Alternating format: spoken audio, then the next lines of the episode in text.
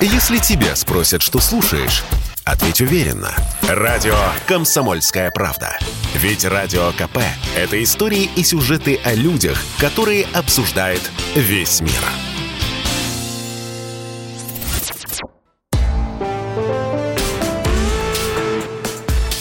По сути дела, Николай Стариков – студии радио «Комсомольская правда» Иван Панкин и, конечно же, Николай Сариков, политик и писатель. Здравствуйте, Николай. Здравствуйте. Ну, так как ваш YouTube заблокирован, я всем рекомендую смотреть прямую видеотрансляцию на нашем канале «Радио Комсомольская правда». И, разумеется, друзья, можете подписываться на телеграм-канал Николай Стариков, ну и на мой, на всякий случай, под текст и предысторию он называется «Читайте нас обоих». А, с борьбы с историей разумеется, украинский, потому как больше ни одна страна со своей историей не борется. А, кстати, Соединенные Штаты Америки, как-то я упустил. Ну да ладно. Конечно, нас больше интересует борьба с историей на Украине. Итак, в Одессе уже практически демонтировали памятники Екатерине II. Кто не знает, Екатерина II считается основателем города Одессы, и этому памятнику 122 года. Он в 1900 году был установлен. И тут вдруг они устроили там какое-то голосование. И согласно голосованию, было принято решение, что памятник этот в центре Одессы не нужен. Но спросите у любого одессита, он скажет, что это главная достопримечательность города. Ну, там много всего красивого и другого, но вот э, это как бы считается вот одним из самых любопытных мест в Одессе. Николай, с чего вдруг одесситы, которые э, Одесса считается интернациональным городом, но вообще считай русским. С чего это вдруг они решили памятник Екатерине снести? Ну, я бы сказал так. Во-первых, не одесситы, во-вторых, не решили. Но начать хотел бы все-таки порадовать наших уважаемых радиослушателей. А, мой YouTube-канал YouTube восстановил. Ничего Поэтому себе. в том числе наш сегодняшний эфир там можно будет спокойно посмотреть. YouTube испугался огласки и за сутки восстановил YouTube канал. Так что подписывайтесь, чтобы не потеряться в случае того, когда он сделает это безвозвратно. А теперь давайте про памятник. Не, ну если слушайте, если разобрались, нужно все-таки отдать дань уважения нет, ютубовцам. Нет, не разобрались, а испугались. Это немножко другая история. Ну, как говорится, бог с ними, да, они занимаются цензурой, просто иногда боятся суда, огласки. И спасибо всем тем, кто поднимал этот вопрос. А вот в ситуации с Екатериной II они ни божьего, ни человеческого суда не боятся, и огласки тоже не боятся. Вы справедливо сказали, что э, этот памятник был установлен в Одессе в 1900 году.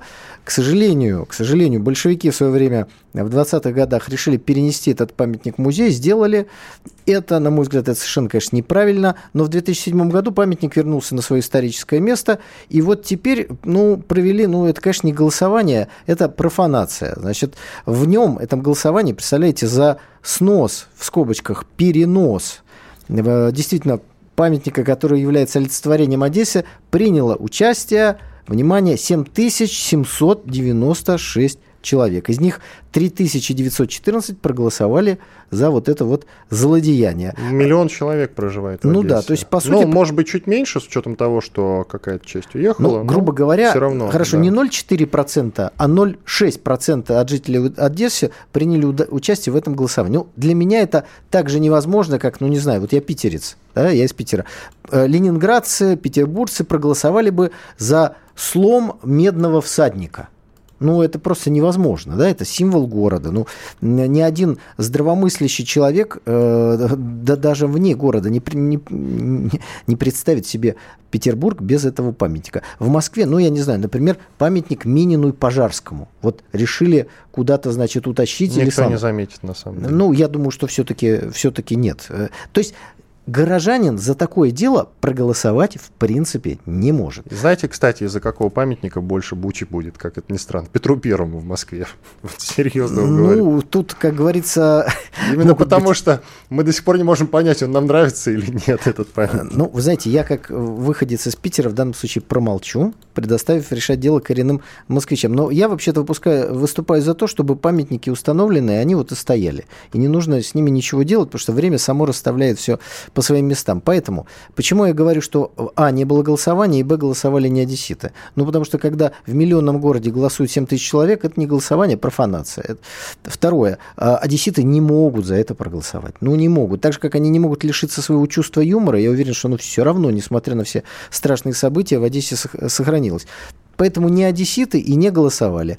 А вот что будет происходить дальше? Э, к сожалению, памятник уже такими картоночками, значит, такими какими-то заборчиками э, огородили, и там действительно написано, что в ближайший момент это злодеяние должно произойти. Э, есть ли что-нибудь такое, что вот мы с вами уверенно можем сказать, что нынешний киевский режим, ну или его одесские наместники не могут сделать? Да мне кажется, ну все могут сделать. Поэтому боюсь, что памятник действительно в большой опасности, но рано или поздно э, он вернется на свое историческое место. Лучше бы, если бы они его не трогали. Вот сейчас передумали, что-нибудь бы у них произошло еще, они решили, что пока не надо, потому что э, еще, ну вот, это, конечно, надежды такой нет, но тем не менее, на сессии Горсовета должно быть принято окончательное э, решение. А пока там некоторые сумасшедшие, которых почему-то называют активистами, просто над памятником издеваются. Там петлю ей э, это, в руку дадут, там, оденут что-то на памятник. Но, но я не знаю, ну, нет ни совести, ни ума ни исторической памяти, ни ощущения принадлежности городу.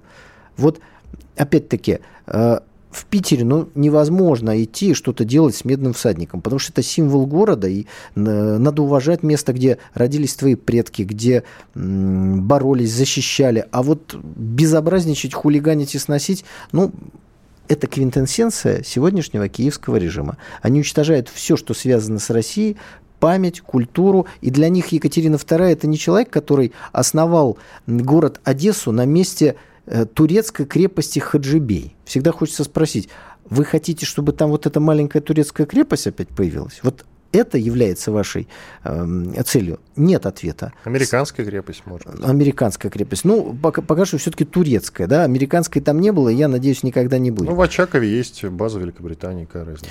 Э, странно, что она там до сих пор есть, потому что, когда нам было э, о ней рассказано, это было задолго до того, как они попытались совершить диверсии против нашего флота, я, честно говоря, знаете, как-то думал, что там уже были произведены определенные действия, прилеты каких-нибудь э, гераний, ракет и так далее, чтобы вот этот военно-морской центр был ликвидирован. Ведь э, флот – это очень дорогая вещь, и поэтому диверсии в отношении флота стоят не очень дорого по сравнению с, своим, с самим флотом, но могут нанести очень серьезный ущерб. Поэтому вот э, идеальный вариант следующий. Памятник Екатерины II остается на месте, а британская база сносится к чертям собачьим. И тут мне все равно непонятно. Они же проводили декоммунизацию. Возникает вопрос, при чем тут Екатерина II? Есть у вас объяснение этому? А вы хотите логику найти в их действиях? Да, давайте хотя бы поищем. Ну, логику когда-то озвучил уважаемый Дмитрий Юрьевич Пучков-Гоблин, который сказал, что десоветизация, десоветиза... антисоветчик всегда русофоб. Поэтому, когда они говорят, что проводят а, а, значит, что-то против Советского Союза, на самом деле они выкорчевывают русскую культуру. И Екатерина у них плавно приклеивается к сталинским маршалам, которыми надо бы вообще-то гордиться. И вслед за переименованием улицы, например, маршала Малион, Малиновского, кстати, Родион Яковлевич Малиновский, я напомню, уроженец Одессы, на фронт Первой мировой войны в 14 лет убежал, воевал героически. И так хорошо воевал, что его тогдашнее царское правительство в корпусе русских войск, отправляли туда отборных солдат, отправило во Францию. Там он еще пережил крушение нашей государственности, повоевал в иностранном легионе, вернулся и умудрился стать сталинским маршалом. Так вот, его на улицу в Киеве переименовали. Так что не ищите логики. Все, что связано с нашей общей историей, э, этим режимом подвергается уничтожению, даже не астракизму. Поэтому логики нет, но логика вот такая. Уничтожить все. А зачем тогда вот эти попытки играть в демократию? Не поясните? Они могли просто, как они это раньше делали, правда, с ленинскими памятниками, накинуть на него цепь железную и за счет трактора просто повалить. Вот и все.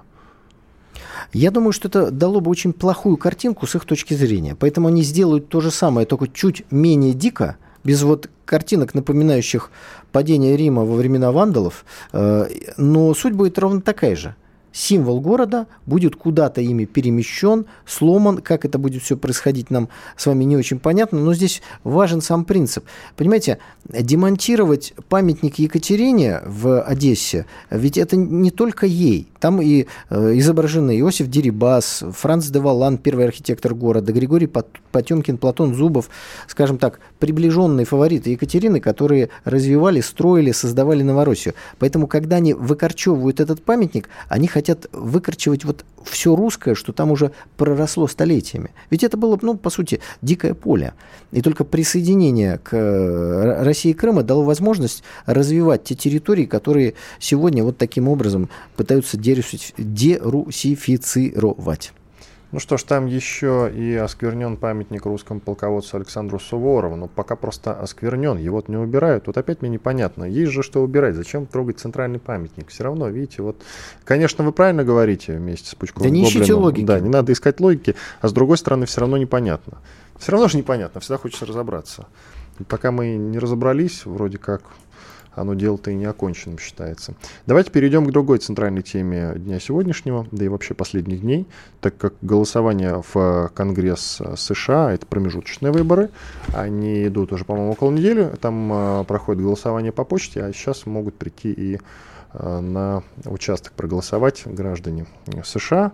Штука в чем, кто получит э, больше место в Палате представителей, кажется, это правильно называется, да, в Конгрессе, который находится. Да, Николай, если Совершенно верно. вы знаете тонкости американской политики, то можете меня поправить. В общем, кого там больше, республиканцев или демократов, э, тот и, собственно, танцует чаще. Ну, да, Пока у демократов, но вроде как республиканцы сейчас у них часть мест отнимут, и их будет большинство в этой самой Палате представителей. Правда, об этом мы уже с вами поговорим после небольшого перерыва. Я напомню, что в студии радио «Комсомольская правда» Иван Панкин и писатель, политик, историк Николай Стариков. Э, хорошая новость, вы можете смотреть наш эфир не только на нашем YouTube-канале, но и на его восстановленном YouTube-канале. Также читайте наши телеграм-каналы Николай Стариков и подтекст предыстории «Это мой». Через две минуты продолжим. Публицист Георгий Бофт знает. Он знает, кто виноват, что делать и как нам быть дальше.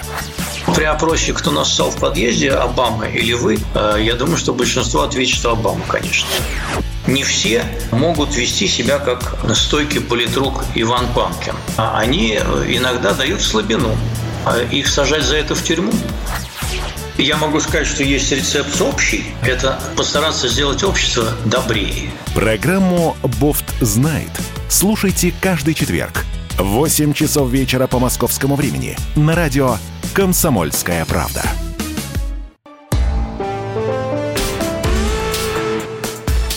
По сути дела, Николай Стариков – Иван Панкин и Николай Стариков, политика-писатель в студии радио «Комсомольская правда». Мы продолжаем. Заявили в конце прошлой части мы тему выборов а, в Конгресс США. Это промежуточные выборы. Они проходят каждые два года, и центральными считаются все же, конечно, те выборы, которые приходятся на...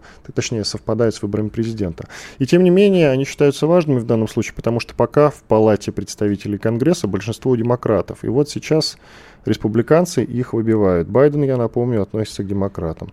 Если сейчас республиканцы победят, то, по сути, как многие думают, за этим последует сокращение военной и финансовой помощи Украине. Но нам с Николаем кажется, что лучше и легче не станет. Прошу да, вас, мы тут за кулисами, уважаемые слушатели, немножко посоветовались э, и пришли к одному и тому же выводу, который сейчас вам озвучим. Но прежде чем, давайте немножко технической информации. В принципе, парламент Соединенных Штатов Америки э, очень похож на э, систему в России. Э, нижняя палата парламента называется Палата представителей. У нас 450 депутатов в России, в США 435. И, соответственно, Сенат, у нас тоже Сенат, Совет Федерации. Сейчас выбирают 35 сенаторов и полностью переизбирают эту самую палату представителей. Выборы называются промежуточными, потому что они находятся в промежутке между одними выборами президента США и другими выборами президента США. Но, как вы видите, собственно говоря, достаточно большое количество мест в парламенте разыгрывается, поэтому это очень важно. Теперь э, хотелось бы, Иван, мне задать вам один вопрос. Прошу. Можно? Да, вот э, очень многие политологи свой интерес интерес э, аудитории фокусирует на том, э, какой политической партии принадлежит какой политик США, как это скажется на тех или иных действиях. Э, ну, в данном случае на поддержке нынешнего киевского режима. Да, вот на этом. А вот давайте попробуем в такую игру сыграть. Мы с вами выберем, ну, я уже выбрал для нас с вами, двух президентов Соединенных Штатов Америки, и я задам вам провокационный вопрос. Попробуйте назвать, к какой партии они относились. Давайте начнем с президента Трумана. Я напомню вам, дорогие друзья, это Гарри Труман, который стал президентом, будучи вице-президентом умершего президента Рузвельта, и отдал приказ о нанесении ядерных ударов по Японии. Республиканец. Не угадали. Демократ был. Угу, Второй вопрос. Джон Кеннеди, э, во время, как говорится, правления которого Советский Союз и Соединенные Штаты балансировали на грани ядерной войны, кто, в общем, э, не, не перевел в, военную э, э, фазу то, что было вокруг Кубы, ну, по крайней мере, дал добро на вторжение во Вьетнам, потому что началось оно, ну, в такой, не, не в такой масштабной фазе, как э, дальше пошло, но началось при Кеннеди. И, собственно говоря, высадка в заливе свиней там, и другие попытки, это тоже было при нем. Итак, Джон Кеннеди к какой партии относится? Но если по теории зебры, получается, он-то был демократом.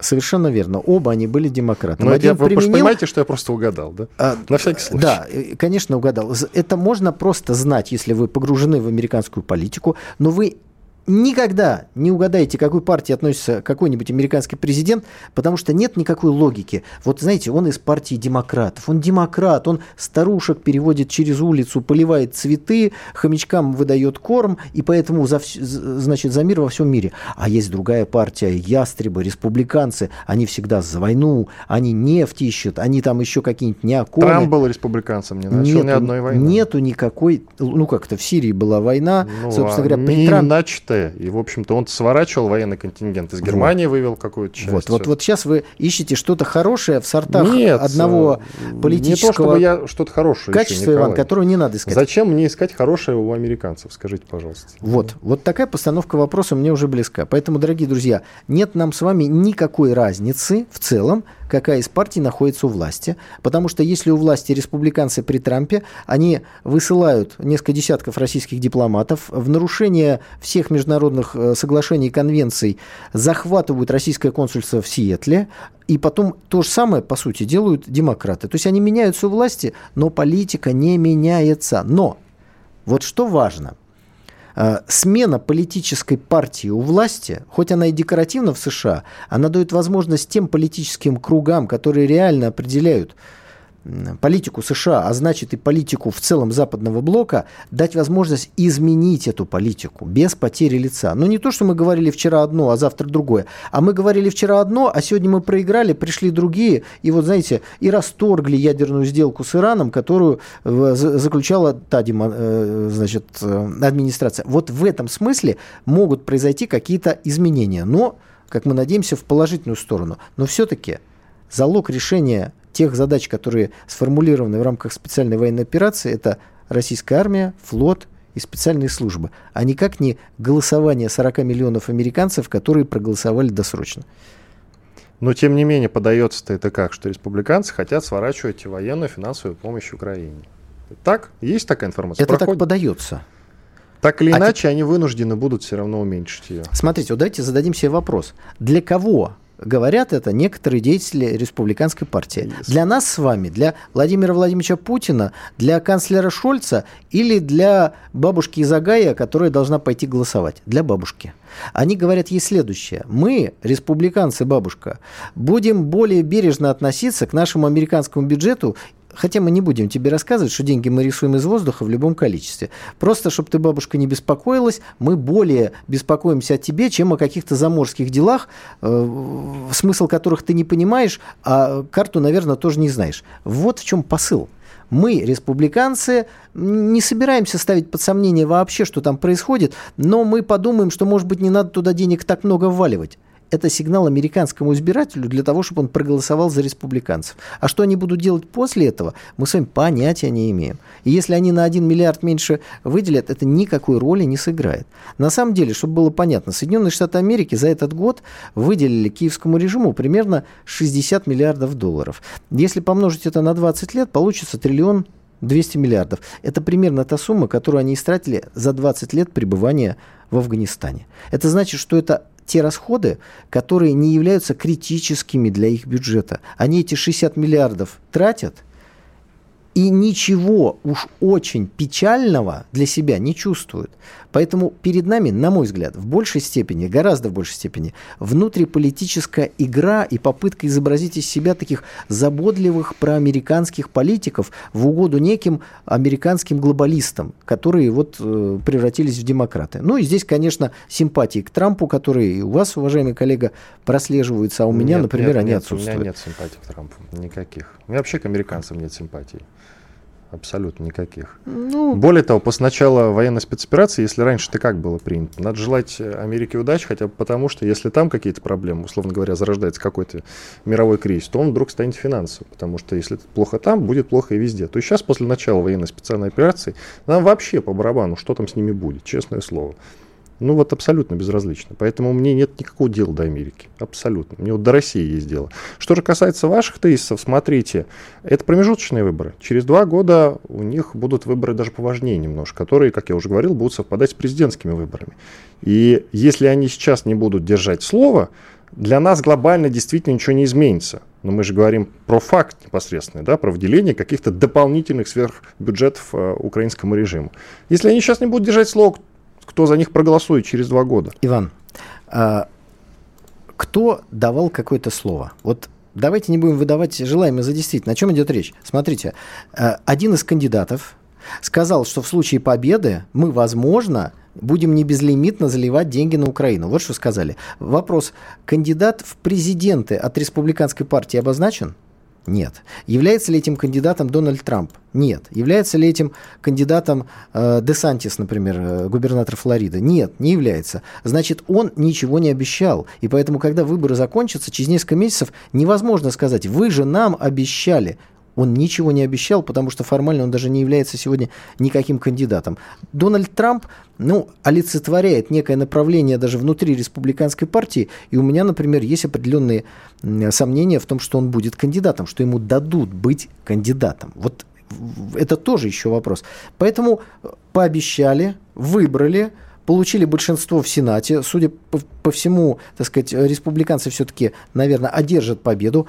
А дальше два года будут расти цены на нефть, не будут расти цены на нефть. И американский избиратель также будет не любить за рост цены на бензоколонки республиканцев, как он за это не любит сейчас демократов. И ведь что еще является фактором снижения популярности демократов? Байден. Лично, персонально Байден. Ну, согласитесь, что любой э, здравомыслящий человек – понимает, что для того, чтобы выполнять обязанности президента сверхдержавы, нужно быть в здравом уме, светлой памяти, желательно в хорошей физической форме. К сожалению, не к сожалению, Джо Байден не демонстрирует ни первого, ни второго, ни третьего. Поэтому политические противники его не любят. Но и политические сторонники смотрят на него и думают, ну, ну не тянет, нужно другого. И поэтому вот этот антирейтинг, он натягивается на всю партию. Поэтому, когда Джо Байден говорит, что он будет, может быть, участвовать в следующих выборах, ну, я думаю, что демократы просто не позволят себе такого, такого проигрышного расклада. Но еще раз, самое главное, как говорится, э, тфу на вас еще раз. Так Все это равно, чтобы не сглазить. Что там это чтобы не сглазить. происходит. А наши интересы лежат вне этой схватки. При этом ведь очень часто можно пытаться нас ну, если хотите так просто, просторечие, разводить. То есть вот сейчас пройдут выборы, вы сделаете что-нибудь такое или не сделаете что-нибудь такое, чтобы та или иная партия победила или проиграла, и вы тогда что-нибудь получите. А на самом деле ничего не получим. Иван Панкин и политик, историк, писатель Николай Стариков. Сделаем небольшой перерыв. Через 4 минуты после полезной рекламы, хороших новостей продолжим наш эфир. Оставайтесь с нами. Вы слушаете радио «Комсомольская правда». Здесь самая точная и оперативная информация о спецоперации на Украине. Репортажи наших журналистов из зоны боевых действий – Готовят Центральный военный округ, который сейчас выполняет задачу на одном из самых сложных участков Донбасса. Готовят боевые офицеры, которые с 24 февраля воюют, да, выполняют боевые задачи. И они все знают, что они готовят мотострелковые бригады именно под себя, под свои подразделения, под а, свои задачи. Никаких фейков, только проверенная информация.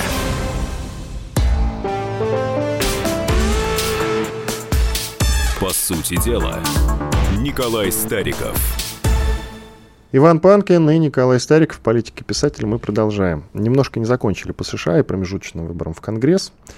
Смотрите, если случится сенсация, я напомню, что все данные и рейтинги говорят о том, что победят республиканцы, но вдруг случается сенсация, американцы нас последние годы сенсациями радуют, и побеждают демократы. Будут ли протесты?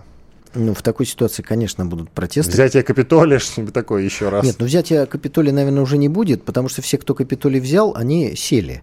И, в общем, американская демократия показала зубы. Но я думаю, что никакой сенсации... Любая демократия показала бы, и не демократия тоже. Если представляете, вот ну, в любой стране. Ты представляете, ну, да, да? да? Демократия должна быть э, с кулаками. Это вот только на экспорт у них такие правила, что вот, знаете, а на Майдане нельзя, они же дети. Тут тоже можно эту тему было развивать, но это экспортная тема для США. Я думаю, что все-таки здесь республиканцы сейчас одержат верх. В основном фактор э, Байдена и бензина, вот эти два файтера, фактора сыграют, причем Байден даже больше, чем бензин, потому что Байден виноват в бензине, еще и все время дает поводы для критики и усмешек. А власть может быть какая угодно, но она не должна быть смешной. Вот смешной власть не может себе быть э, позволить. Поэтому э, даже те, кто симпатизирует этой партии, они могут проголосовать за другую просто для того, чтобы как-то вот эта вот для них неприятная ситуация изменилась. Думаю, что республиканцы победят, но читаю не мой вопрос в ваших глазах который ну, мы тоже сейчас поговорим, с вами обсуждали. Да, не мой вопрос, вы имеете в виду, будет ли импичмент, если да, может ли республиканцы. Быть, да. Может ли быть импичмент? Значит, в истории США никто не подвергался импичменту. Помним красивую несколько раз попытку этот импичмент э, Дональду Трампу отправить. Думаю, что и здесь может быть такая же процедура, когда такой троцкизм, знаете, когда движение все, цель ничто. Не будет никакого импичмента, но теоретически, может быть, Джо Байден и э, подаст в отставку, хотя тоже маловероятно, потому что сменщица, ну, Камала Харрис очень зовут. странная такая, да. Я не очень владею английским языком, поэтому мне не очень понятно, как она себя ведет. Но вот те люди, которые как родным и погружены в американскую систему, они просто говорят, что она идиотка, смеется не в попад. Ну, то есть вот так, как, какое-то прям странное впечатление э, производит. Здесь надо как владеть языком как родным.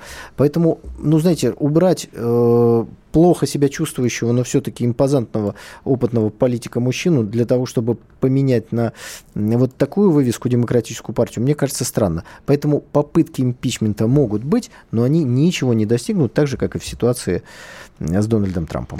Нам хотят дозвониться, друзья, но вы лучше пишите нам, пожалуйста, наш номер плюс 7 967 200 ровно 9702. Воспользуйтесь для этого любым удобным вам мессенджером. У нас тут единый чат для сообщений. Самое интересное мы, конечно же, прочитаем для вас специально. Но Байден может э, все-таки подать в отставку, как это сделал Ричард Никсон, под угрозой импичмента вдруг, и сыграет роль договорняк, потому что его сын Хантер Байден он находится под следствием, даже, по-моему, если мне память не изменяет, он дел там наворотил много, в том числе и на Украине. Поэтому все, всякое может быть, давайте все-таки э, оставим тут поле для дискуссии. Но опять-таки самое главное, это никак не влияет на ту ситуацию, которая важна для нас. Тут вопрос... Вот будет сын, не будет сын, будут его судить, или он опять будет... Э, кстати, тоже сын, ну, парень талантливый, взял ноутбук, на котором он употребляет всякие вещества, которые не надо употреблять, встречается с девушками с, низкой социальной ответственностью, значит, голый сидит в ванне, взял этот ноутбук, отнес его ремонтировать. После чего всю базу с этого ноутбука сняли, слили и потихонечку, так сказать, выставляют, чтобы наносить удар по его отцу. Ну, как говорится, талантливый парень, прям молодец, да? Но обратите внимание – это как-то все-таки не сыграло никакой ключевой роли, потому что американцы все как один встали, пошли проголосовали по почте, и Джо Байден стал президентом Соединенных Штатов Америки. Здесь мы видим 40 миллионов человек, 18, значит, проголосовало досрочно, и 22 отправило письма. Поэтому мы не знаем, что они там написали. Если они, конечно, туда ходили, и если они, конечно, эти письма отправляли. Вообще, связь почты и демократии. Смотрите, в Великобритании как выбирают премьер-министров? Уже третьего на нашей памяти. Как? По почте 40 тысяч старых членов партии отправляют письма, которые непонятно кто как скрывает, читает, непонятно отправляют ли они их вообще. Смотрите, можно написать книгу, даже диссертацию защитить, дорогие друзья, дарю идею, о влиянии почты на, почты на мировую политику. Ну, просто у них э, нет госуслуг. Ну, что делать? Не додумались еще.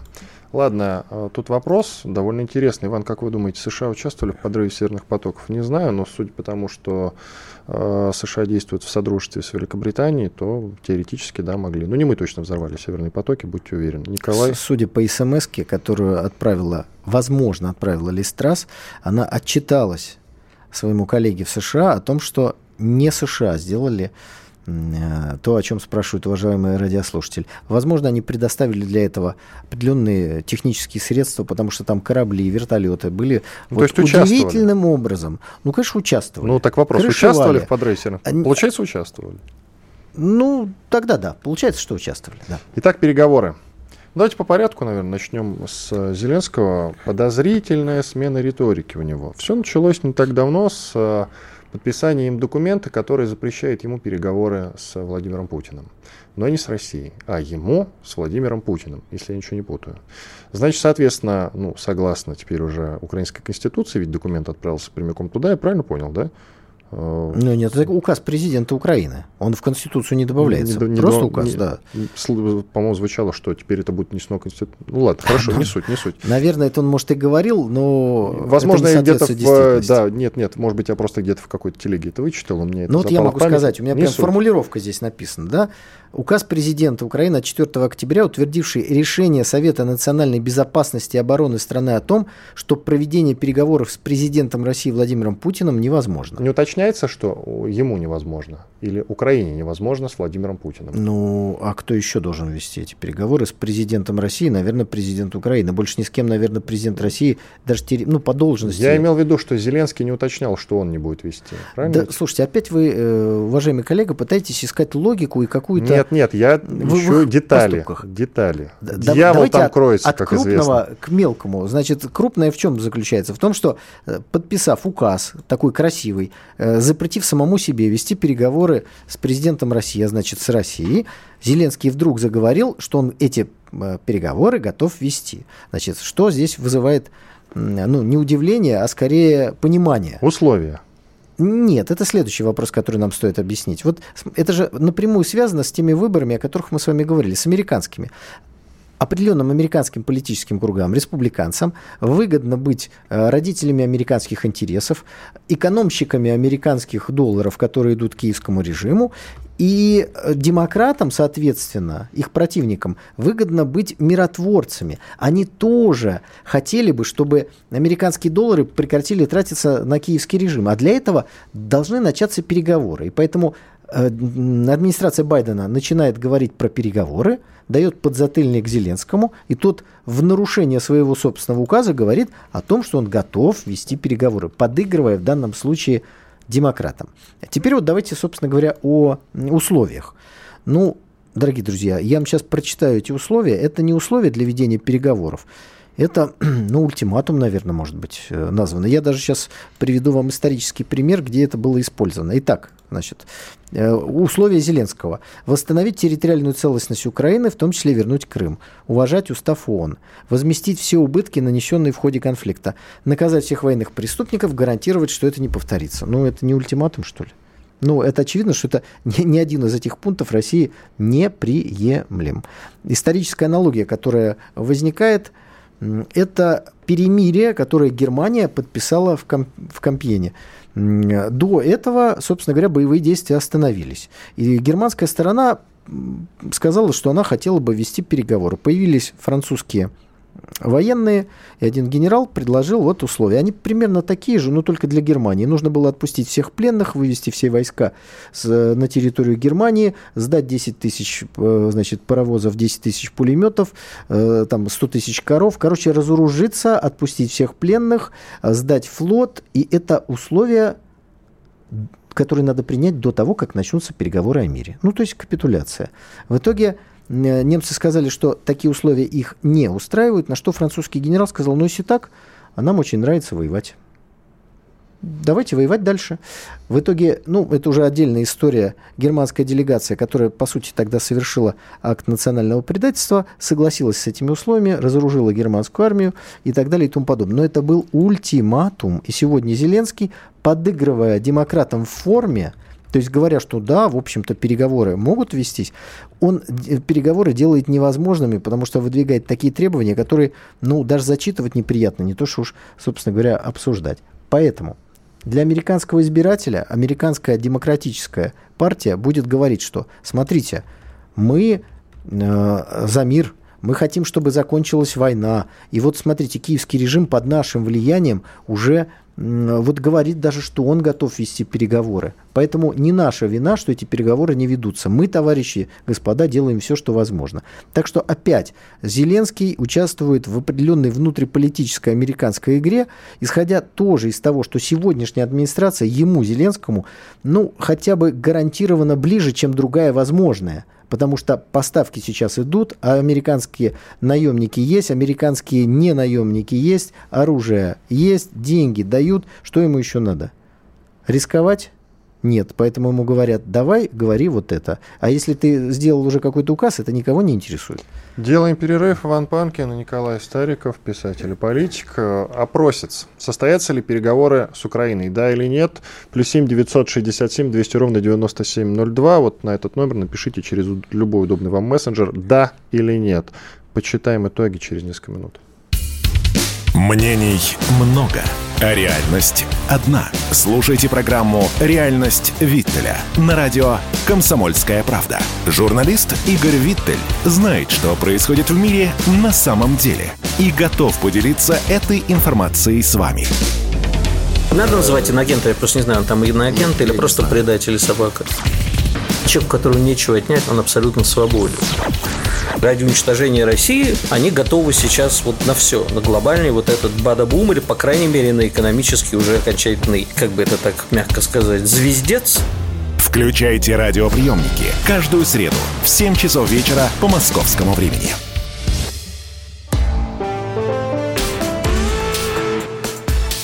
По сути дела, Николай Стариков – Иван Панкин и Николай Стариков, политик, писатель, историк. Продолжаем. Мы тут начали говорить про переговоры, и я создал опрос. Вы можете в нем поучаствовать. Напишите «да» или «нет» в сообщении по номеру плюс 7 967 200 ровно 9702. Вопрос следующий. Состоятся ли переговоры с Украиной? Еще раз уточню, что надо написать либо «да», либо «нет». Э, потому что если вы будете еще что-нибудь писать, то наш счетчик их не почитает. Если вы хотите еще какую-то эмоцию отправить, то можете ее следующим сообщением написать, ничего страшного. Итак, нет 80% к текущему моменту, но через пару минут, да, еще поспрашиваем людей, через пару минут подведем итоги. Итак, какие к чертям переговоры? Как вы это понимаете вообще? Вот слово переговоры. Слово переговоры это что? Ведь мы изначально шли на капитуляцию киевского режима мы объявили денацификацию и демилитаризацию.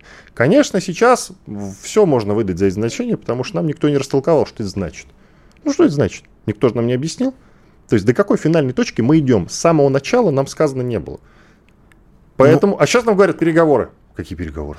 Не, ну смотрите, определенные вещи мы с вами э, прекрасно помним действительно, те цели, которые озвучивались, это помощь Донбассу, денацификация и демилитаризация э, киевского режима.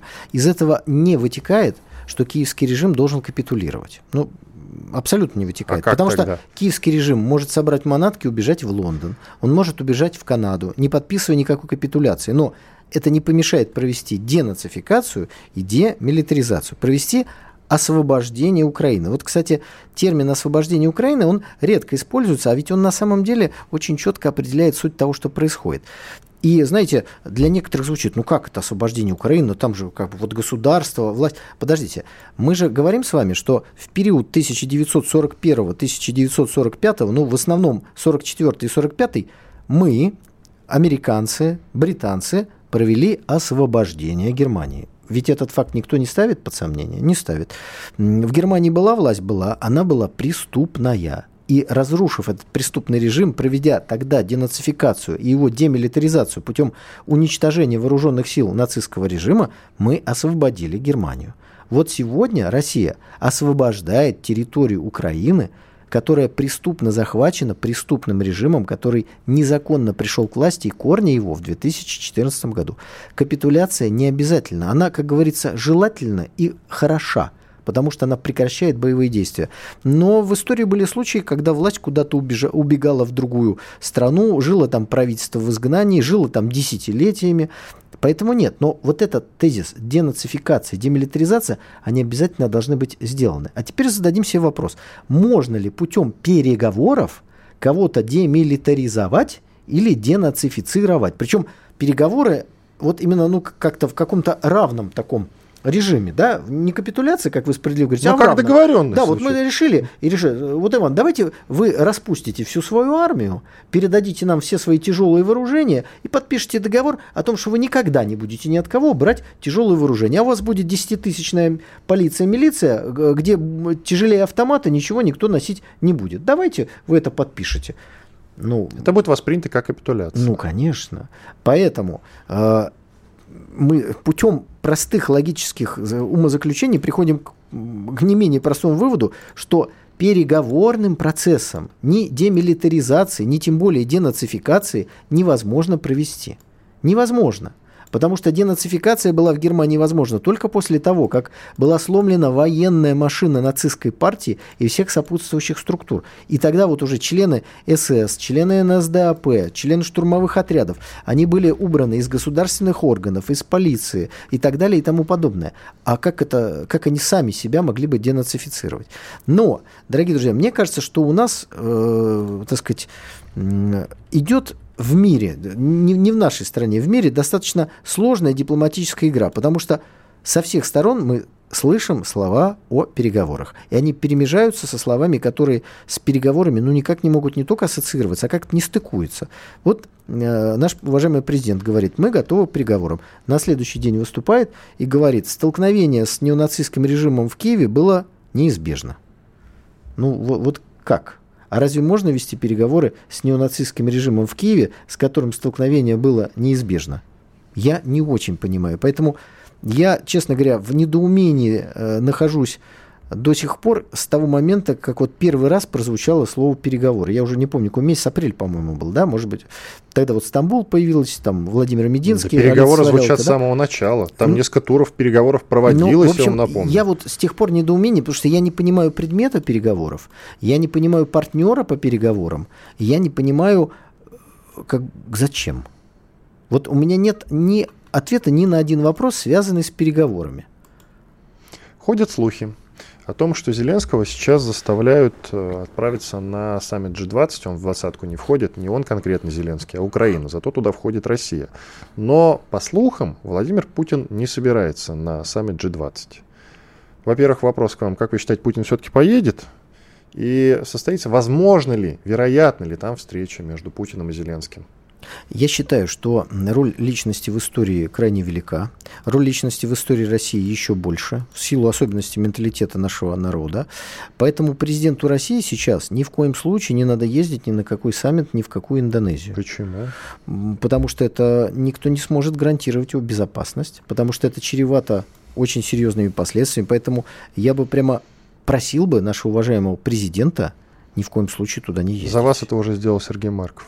Он уже попросил и сказал, ну, что это значит, опасно, значит, что там вот есть угроза мы, мы с Сергеем Марковым, я не вижу никакого сверхсмысла, чтобы туда ехать. Всегда у нас в стране есть еще несколько достойных людей, которые могли бы на прекрасном высоком уровне там нашу Россию матушку представить. Слушайте, если кто-то готовит какой-то теракт против России, то они могут его провести и против условного Лаврова, не так ли? Дело в том, что речь идет не только о покушении на, так сказать, физическую целостность, да, попытке убийства или еще чего-то. Речь идет об информационной какой-то провокации, которую ну, совершенно точно могут организовать все эти страны и с них статься.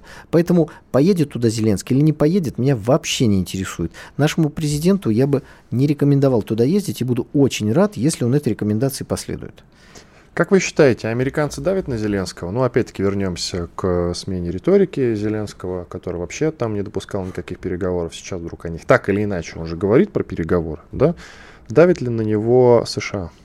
Джейк Салливан, советник Байдена, приезжал накануне в Украину, встречался с Зеленским. Ну, Ор- он- орден там получил какой-то. Да, ну, орден так не надо Ярослава- шутить, что он ради Ну, ордена Конечно, приехал. он приехал ради ордена. Как же еще? Ярослава Позвонили Мудрого. ему из Киева и сказали, хотим дать вам орден Ярослава И Мудрого. он помчался. И он, конечно, полетел в Польшу, дальше на перекладных поехал в Киев. Но что не сделаешь ради ордена Ярослава А, Мудрого. да, Наверное, по дороге в Википедии прочитал, кто это такой, так сказать, гордость а, его обуяла. Ну, естественно, я иронизирую. Естественно, Джек Салливан приехал для того, чтобы определенные ценные указания господину Зеленскому передать. И мы видим, что примерно изменение риторики Зеленского совпало с приездом Джека Салливана. Хотя думаю, что совсем не обязательно можно было и целого Джека Салливана туда отправлять. Наверное, сказали еще что-то, давали определенные гарантии. Нужно понимать, что чиновники американской эм, администрации, они не только представляют Соединенные Штаты Америки, они еще вот в этот выборный период представляют демократическую партию и демократического президента от демократической партии Джо Байдена. Поэтому у них такая двойная миссия. Им нужно м, еще и как-то интересы своей партии соблюсти, но так, чтобы потом никакие бумаги не всплыли, их за одно место не повели на, на место лобное, где потом можно получить срок или э, политическую непригодность, а то и, и первое со вторым, если ты под видом отстаивания интересов государства, в чем Трампа пытались да, все время обвинять, отстаивал интересы либо себя, либо своей политической силы. Смешно не то, что он там орден получил. Смешно, что его визит Джейка Салливана, советника Байдена, подавался как тайный визит. Серьезно. Это был тайный визит. Что я, если бы я, знаете, если бы я знал, что он был тайный, я бы, наверное, сейчас не обсуждал с вами. Мы бы Так с нет, вами ну из уважения... Шутка в том, что Конечно, действительно ну. визит был тайный. И он абсолютно тайно, правда, перед камерами получал там орден. Абсолютно тайно получил тайный орден, снявшись на камеру и выложив все это. э, Ну, ну, да- ну да, ну мы с вами не знали, это нас извиняет, да? А так бы мы не обсуждали его визит, конечно. Э, МИД наш, разумеется, опроверг переговоры с США по Украине. Так какую роль играет все-таки в переговорном процессе Соединенные Штаты Америки? Соединенные Штаты Америки – это та сила, с которой будущее Украины единственно и стоит обсуждать. То есть Больше вести переговоры-то должны вести, оказывается, Соединенными Штатами Америки. Ну, конечно. Но как можно вести переговоры с Зеленским, когда он, собственно говоря, олицетворяет, это даже не то, что царствует, но не правит. Он, он пишет ролики. Вот поймите, человек пишет ролики. Ежедневно у него 2-3 выступления, 2-3 ролика. Кстати, вот мы с вами зачитали вот эти э, сумасшедшие требования, которые он выставляет для начала переговоров, противоречия своему собственному указу 4 октября. Вы знаете, в каком ролике он это сказал? Нет? Я же Ну, не считаю уролики. Так это он сам уже сбился со счета. Он выступал на экологической конференции в Египте. Ну, дистанционно, конечно. Ну, вы понимаете, что президент воюющей страны никак не мог пропустить экологическую конференцию в Египте. Он должен был там сказать все, что он думает. Наболело. очень важна. Ну, ну, ну, ну, вот понимаете, что это говорящая голова, которая с утра до вечера, э, так сказать, участвует в конгрессах э, экологов, гинекологов, борцов за экологию, НАТО. У него это все в одной каше. Он читает на неродном языке тексты, при этом старается сделать серьезное лицо, небритое, в футболке. Вот его роль. Вы задайте себе вопрос, когда он руководит боевыми действиями? Да никогда. Так он не руководит, и Залужный, возможно, тоже не руководит. Итоги подводим. У нас 30 секунд. Состоятся ли переговоры с Украиной? Я задавал этот вопрос нашей аудитории. 75% ответили, что нет, не состоятся. Ну и у нас Ну очень здравомыслящая аудитория, что я хочу сказать. Спасибо вам большое, дорогие друзья, за внимание к нашей программе и за ваше здравомыслие. Иван Панкин, Николай Стариков были здесь, остались довольны. Всего доброго, до свидания. До свидания. По сути дела,